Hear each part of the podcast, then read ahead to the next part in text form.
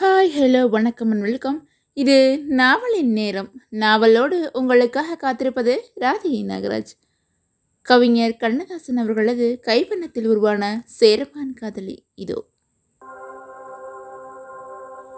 அத்தியாயம் பதினான்கு. மக்களை அறிந்தவன். இரும்புறையின் வீட்டு வாசலில் பெரும் கூட்டம் கூடிவிட்டது. போரிலே வீரம் காட்டி புகழ்பெற்ற ஒருவனின் அகால மரணம் அநியாய மரணம் குறித்து சம்பந்தமில்லாத சிலர் கூட அழுது கொண்டிருந்தார்கள். அந்த கூட்டத்தின் நடுவிலே அளவு கடந்த சோகத்துடன் நின்று கொண்டிருந்தவன் ரவிவர்மன். இரும்புறையின் மனைவி மக்களுக்கு அவன் ஆறுதல் கூறினான். உங்கள் குடும்பத்துக்கு வேண்டிய உதவிகளை நான் செய்வேன் என்றே வாக்குறுதியை கொடுத்தான். கொஞ்ச நேரம் இரும்புறையின் கை குழந்தையை தன் கைகளில் தூக்கி வைத்துக் கொண்டான். நேரம் ஆக ஆக கூட்டம் அதிகமாயிற்று. கூடியிருந்த கூட்டத்தை பார்த்ததும் ரவிவர்மனுக்கு ஒரு யோசனை தோன்றிற்று. கூட்டத்தினரின் முன்னிலையில் அவன் பேசத் தொடங்கினான். வஞ்சனையற்ற வஞ்சியின் மக்களே நெஞ்சில் ஈரம் மிகுந்த சேரநாட்டு குடிமக்களே தூயனம் தலைவர் சேரமான் பெருமாள் துறவியான அன்றே தீயவர் எவரோ திட்டம் தீட்டிவிட்டனர். வஞ்சியான் பிறரை வஞ்சியான். ஆனால் வாழ்வழியும் தோல்வலையும் மிக்க இரும்பொறையே எவரோ வஞ்சித்து கொன்றுவிட்டார். கொங்கு நாட்டு போரிலே குத்துண்டு தன் குதிரையை இறந்தும் கூட பகைவர் குழாத்தின் நடுவிலே புகுந்து படபடவென பகைவரின் தலையை சீவிய படைவீரன் இரும்பொறை. அவன் உயிரோடு இருந்தால் தங்கள் ஆதிக்கத்துக்கு ஆபத்து என்று எவரோ கருதி இருக்கிறார்கள்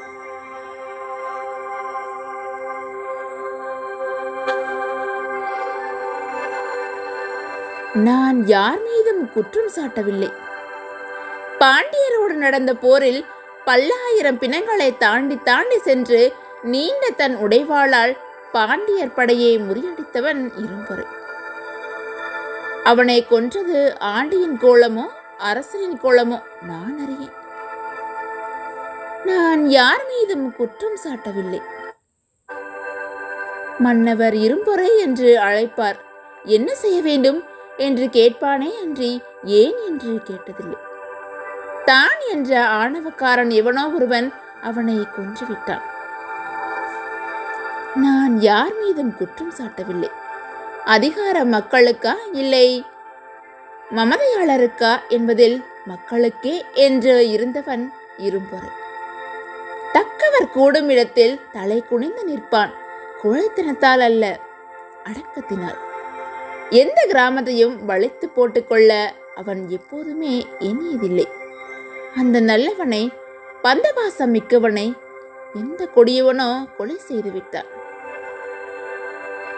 நான் யார் மீதும் குற்றம் சாட்டவில்லை. பாலுக்கு அழுகின்ற பச்சை குழந்தையை கூட கவனிக்க முடியாமல் கணவனின் சாவுக்கு அழுகின்ற தாய்மையை பாருங்கள். ஈவு இரக்கம் இம்மி அளவு இருந்தாலும் அவனை காவு கொள்ள நினைக்குமா ஒருவனின் கைவாள்? மாவீரர் பரம்பரையில் மணியாக திகழ்ந்தவன். மன்னவர் குலத்துக்கே கண்ணாக வளர்ந்தவன். என்ன நினைத்தானோ எவன் நினைத்தானோ இவனை கொல்ல நினைத்த பாவையும் வஞ்சியின் கூட்டத்திலே தான் உலாவிக் கொண்டிருக்கிறான்.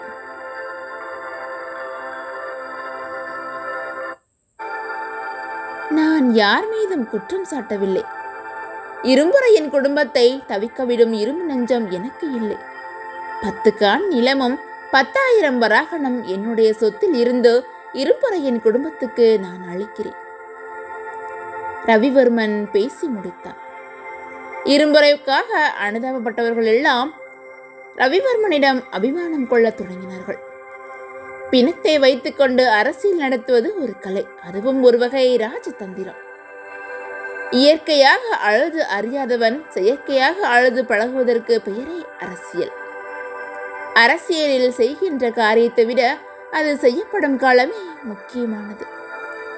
பெரும் கூட்டத்தை இழுத்துக்கொண்டு தீமை செய்தாலும் அது நன்மையாக தோன்றுகிறது. அதே கூட்டத்தை பகைத்து கொண்டு நன்மை செய்தாலும் அது தீமையாக தோன்றுகிறது. காலம் கருது இடத்தார் செய்து ஞானத்தை கவர்வதில் ரவிவர்மன் வல்லவன். அரசியல் சாகசமே தெரியாத மார்த்தாண்டவர்மனும் நேரடி அரசியலையே நம்பிய நாராயண நம்பூதிரியும் இரும்புறையின் பிணத்து பிணத்தை கொண்டு எத்தனை பேரை கவரலாம் என்று திட்டம் போடவில்லை. அது ரவிவர்மனுக்கு மட்டுமே தெரிந்திருந்தது. கூட்டத்தில் இருந்த ஒருவர் எப்போதுமே ரவிவர்மர் இரக்கமுள்ளவர் என்று தம் கருத்தை வெளியிட்டார். அன்றைக்கு நான் கூட பார்த்தேன். ஒரு துறவிக்கு ஆயிரம் பொன் கொடுத்தார் என்றார் இன்னொருவர். இவ்வளவு நல்ல சுபாவம் தம்பிரான் சுவாமிக்கு கூட கிடையாது என்றான் இன்னொருவன் அவன் ரவிவர்மனால் அங்கே நிறுத்தப்பட்டவன். கூட்டம் பிணத்தை விட்டுவிட்டு ரவிவர்மனின் குணத்தை புகழ ஆரம்பித்தது. நெல்லை தூற்றும் போது பதர்கள் எல்லாம் ஒரு பக்கம் குவியும் மணிகள் எல்லாம் ஒரு பக்கம் குவியும். மணியை விட அதிக விலைக்கு பதிர்களை விற்க தெரிந்தவன் ரவிவர்மன். அவன் இரும்பொறையின் உறவினர்கள் ஒவ்வொருவரையும் நெருங்கி கட்டிப்பிடித்து ஆறுதல் கூறின சடலம் தூக்கப்பட்ட போது நால்வரில் ஒருவனாக அவனும் தோள் கொடுத்தான். சடலத்தை தூக்கி தோளில் வைக்கின்ற நேரத்தில் மார்த்தாண்டவர்மனும் நாராயண நம்பூதிரியும் அங்கே வந்து சேர்ந்தார்கள். கூட்டத்தில் பெரும் பகுதியினர் அவர்களை திரும்பியே பார்க்கவில்லை. அது ரவிவர்மனின் வெற்றியே. சுடுகாட்டில் சடலத்தை கொண்டு போய் எரிக்கும் வரை ரவிவர்மன் கூடவே இருந்தான். ஆனால் மார்த்தாண்டவர்மனும் நாராயண நம்பூதிரியும் சேவகர்களோடு அரண்மனைக்கு திரும்பிவிட்டார்கள். சடலத்துக்கு தீ மூட்டப்பட்டதும் கூட்டம் கலைந்தது. அப்போது ரவிவர்மன் இரும்புறையின் குடும்பத்தினரிடையே இருந்தான்.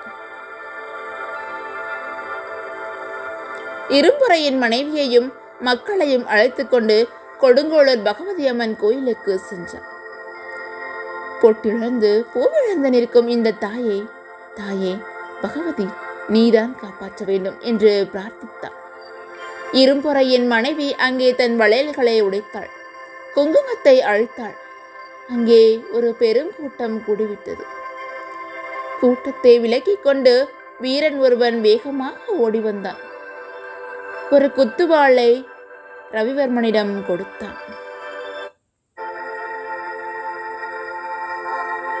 இரும்பரை கொல்லப்பட்டு கிடந்த இடத்துக்கு சிறிது தூரத்தில் ஒரு புதருக்கு நடுவில் இந்த கத்தி கிடந்தது என்றான். எல்லோருக்கும் தெரியும்படி அந்த கத்தியை ரவிவர்மன் திருப்பி திருப்பி பார்த்தான். நம்பூதிரிகள் மட்டுமே இடையில் செருகிக் கொள்ளும் குத்துவாள். நான் நம்பூதிரிகளை சந்தேகிக்கவில்லை என்று சொல்லிவிட்டு அந்த குத்துவாளை கையில் ஏந்திபடி இரும்புறையின் மனைவி மக்களை ரதத்தில் அனுப்பிவிட்டு தனியாக ஒரு குதிரையில் சென்றான் ரவிவர்மன். இது யாரோட சூழ்ச்சியா இருக்கும்? ரவிவர்மனோடதா இல்லை நம்பூதிரோடதா? தொடர்ந்து கேளுங்க இது நாவலின் நேரம்.